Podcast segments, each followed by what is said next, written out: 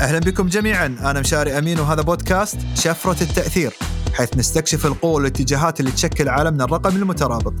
نناقش هنا اتجاهات صناعة التسويق عبر المؤثرين والرؤى والتكتيكات اللي يستخدمها رواد الأعمال والمسوقين للتأثير على العملاء والمساعدة في تغيير عالم التسويق إلى الأفضل.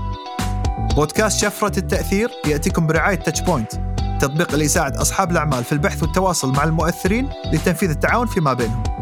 تسهل المنصة على العلامة التجارية التصفح والتواصل مع المؤثرين اللي يتطابقون مع أهداف حملاتها الإعلانية، وتساعد الطرفين في تجنب الفرص المحرجة للوصول إلى أفضل تطابق بين المؤثر والعلامة التجارية من أجل تنفيذ إعلان فعال. مشاري أمين هو السي إي أو لمنصة تاج بوينت المختصة في مجال الدعاية والإعلان. جميع الآراء اللي تطرح من قبل مشاري أو أي أحد من ضيوف البودكاست لا تمثل بشرط رأي منصة تاج بوينت. الغرض من هذا البودكاست هو لأهداف الإعلامية فقط، مع التشديد بعدم شرط الأخذ بالتوصيات اللي تطرح هنا لأي نوع من أنواع الاستثمار في الدعاية والإعلان، وليس بشرط أن جميع المؤثرين والعلامات التجارية على منصة تاتش بوينت معنيين فيما يطرح ها هنا. والحين خلونا نبدأ الحلقة. عندما يتحدث المؤثر فإن المتابعين يستمعون، يتفاعلون، والأهم من ذلك كله يشترون. يعتمد التأثير الاجتماعي على حقيقة أن عندما نواجه وفرة في الاختيار فإننا نعتمد عادة على الآخرين لمعرفة ما يجب شراءه أو قراءته أو ارتداءه أو الاستماع إليه. هذا اللي تسويه أسلحة التأثير تحديداً، فعقولنا عبارة عن نماذج آلية تعمل بشكل ثابت ومبرمج، تستجيب إلى المحرضات وتتأثر فيها. في هناك أشخاص يعرفون حق المعرفة وين توجد أسلحة التأثير الآلية هذه، وهم يطبقونها بانتظام وخبرة للحصول على ما يريدونه، فهم ينتقلون من لقاء اجتماعي إلى لقاء اجتماعي آخر، ويطلبون دائما من الآخرين أن يلبون رغباتهم ويتمتعون بمعدل نجاح مذهل. يكمن سر فاعليتهم في طريقة ترتيب طلباتهم، بمعنى يصفون الحكي صف، قد لا يتطلب ذلك منهم أكثر من استعمال كلمة مختارة اختيار صحيح تستخدم مبدأ نفسي قوي، وتسبب تشغيل شريط السلوك الآلي اللي موجود فينا. تأكد أن هؤلاء الاستغلاليين من البشر سرعان ما يتعلمون تماما شلون يستفيدون من ميلنا الاستجابة الآلية لهذه المبادئ، وهذا اللي بالفعل صار مع أول مشهور عرف التاريخ سوق لمنتج، وهو الشاعر مسكين الدارمي من عصر الدولة الأموية، لما جاء تاجر إلى المدينة المنورة وكان بيده سلة من خمر سود واللي ما وجد لها لا طالب ولا شاري، وظل طول النهار يجتهد بكل حيلة عشان يبيع سلعته ولكن ما قدر يبيع شيء. جلس هذا التاجر مغموم ومهموم، فأشار إليه أحدهم وقال له إذا بغيت تبيع خمرك فاقصد مسكين الدارمي. مسكين الدارمي هذا هو ربيع بن عامر الدارمي، شاعر شريف الأصل والنسب. كان الشاعر هذا مشهور بظرافته وغزله، ولا جانب ذلك كان حريص على المال، سريع الجواب والبديهة بين أقرانه. قصد التاجر مسكين الدارمي فوجده تزهد وانقطع إلى المسجد، فأتاه وقص عليه القصة، فامتنع مسكين بحجة أنه انقطع عن هذه الأمور وزهد عنها.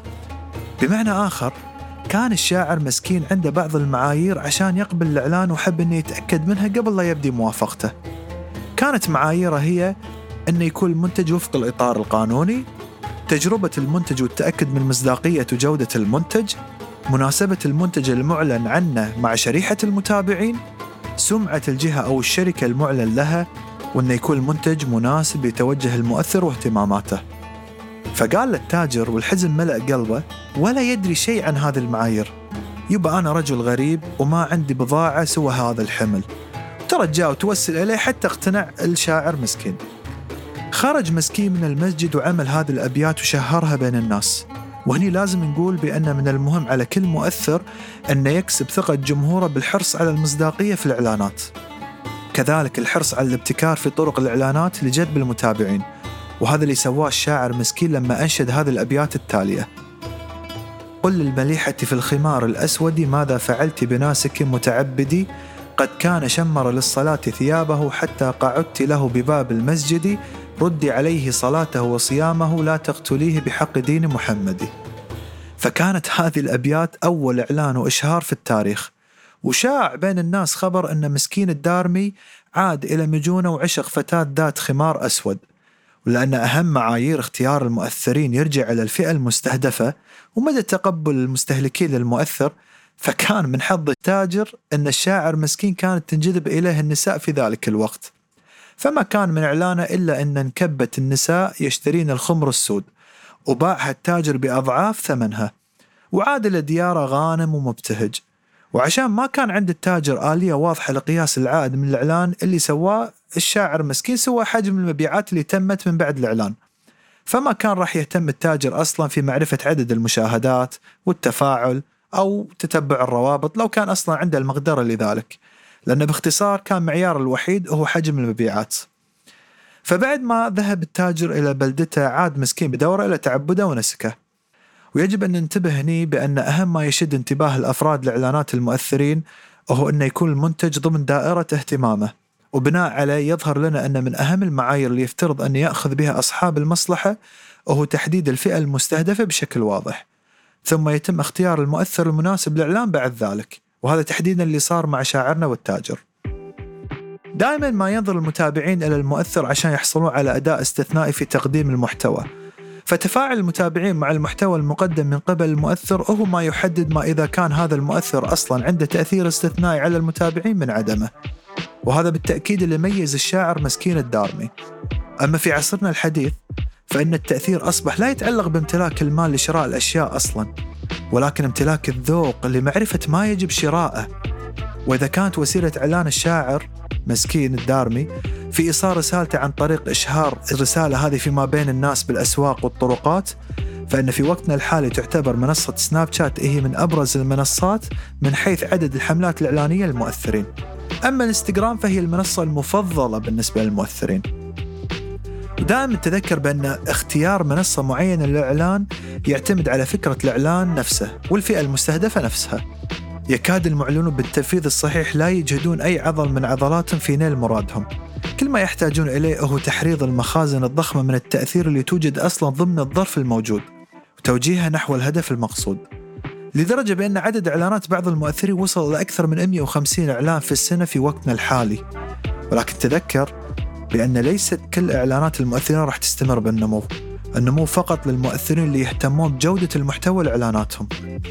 في حالة الشاعر مسكين كان عليه صناعة أبيات شعرية، أما صناع المحتوى حاليا فعليهم صناعة صورة فيديو أو بوست ووضعه في المنصات اللي تناسبهم لكسب ثقة المتابعين فيهم.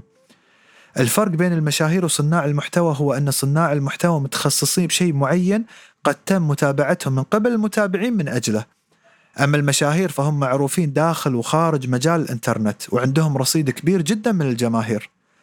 أما إذا حبينا نفرق بين التحديد بين المؤثر والمشهور فنقدر نعرفهم على النحو التالي: المؤثر هو شخص ليس بالضرورة أن يتابع أعداد كبيرة من الجماهير، ولكن غالبا ما يكون متخصص وصانع محتوى يستهدف فئة معينة ويكون تأثيره ممتد على المدى الطويل، حيث يؤدي تأثيره إلى اتخاذ قرار تجاري مثلا أو تبني رسالة معينة. أما المشهور فتم تعريفه على أن شخص يعرف مئات وألوف وملايين من الأفراد، ولكن ليس بالضرورة أن يأثر عليهم أو لا يكون تأثيره ممتد على المدى الطويل. لذلك تأكد الشركة السعودية دي آر سي للأبحاث التسويقية بأن ليس بالضروري أن يكون كل مؤثر مشهور وليس كل مشهور مؤثر. إنزين، والنجم شنو ممكن نعرفه؟ النجومية أوسع وأكبر من الشهرة، والفارق الرئيسي هو أن النجومية تتجاوز حدود البلد ولها انتشار جغرافي واسع. ترتكز نصيحتنا بنهاية هذه الحلقة في أن على العلامات التجارية أن تسعى في النمو من خلال التركيز على المجتمعات المختلفة اللي تحتوي على الأفراد المتشابهين، بعكس اللي كان يحدث في الاقتصاد التقليدي واللي كانت فيه العلامات التجارية تفعل العكس تماما، حيث كانت تركز على جذب أكبر عدد ممكن من الناس وكانت تلبي طلبات أكبر قدر ممكن من الذوق العام من أجل التوسع والنمو. أما الآن فيمكن لكل علامة تجارية أن تنمو وتنمو بشكل سريع جدا كذلك من خلال التركيز على مجاميع الأفراد اللي يتشابهون بالذوق والاحتياجات، وهذا ما يمكنهم من عمله الإعلان مع المؤثرين.